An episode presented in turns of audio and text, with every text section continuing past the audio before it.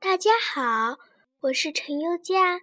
今天我给大家带来的故事名字叫《河马美食店》。河马决定开一家美食店，因为他的胃口总是那么好。他相信，在未来的日子里，美食店的生意一定红火。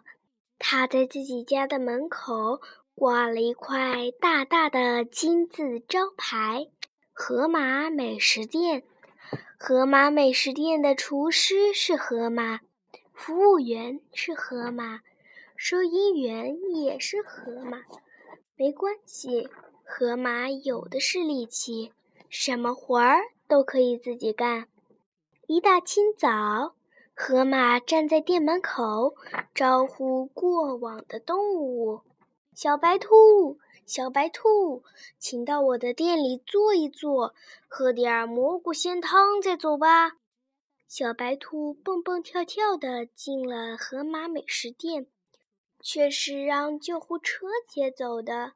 原来，河马做蘑菇鲜汤用的是颜色鲜艳的毒蘑菇。小白兔喝了有毒的蘑菇汤，肚子疼得直打滚儿。就这样，河马美食店再也没有一个客人来了。河马伤心极了，他独自坐在屋子里，对自己的锅说：“我锅，我想吃美味鱼肉。”说完，自己烧了一条鱼吃了起来，边吃边说。不错，不错。吃完再付钱给自己。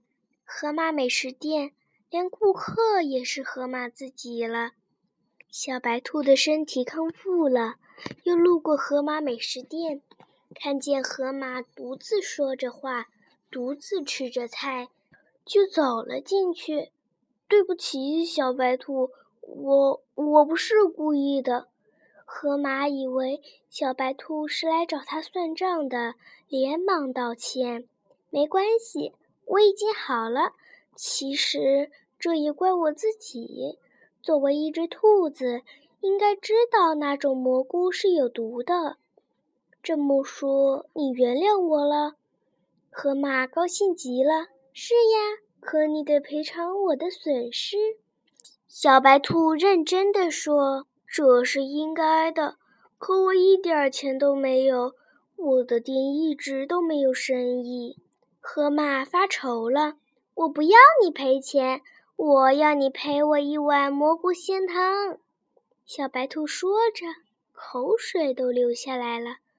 你你不怕再中毒了？河马几乎不敢相信自己的耳朵。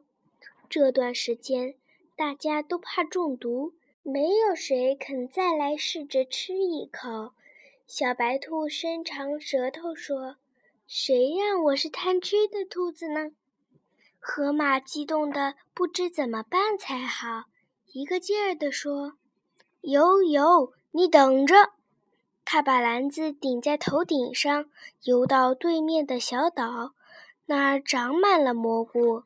河马专挑白白的蘑菇。采了满满一篮子，洗得干干净净，然后放在锅里煮。一会儿，香味儿就从大铁锅里飘了出来。小白兔尝了尝，哇，味道好极了！小花猫闻到了，咽着口水说：“小白兔中过一次毒还敢喝？那我也去尝尝吧。”小花猫要了一碗鱼汤。河马做的鱼汤可鲜啦！小花猫快活的喵喵叫。大胃口的骆驼先生来了，河马背来十大筐干草，挑来十大担水，做了十大锅美食给他吃。小胃口的蟋蟀小姐来了，河马为她做了世界上最小的饼，切了最细的草丝。河马美食店的客人渐渐多了起来，因为河马的菜做的可口极了，正像河马想象的那样，美食店的生意红红火火。河马整天忙里忙外的，不过没关系，河马有的是力气呀。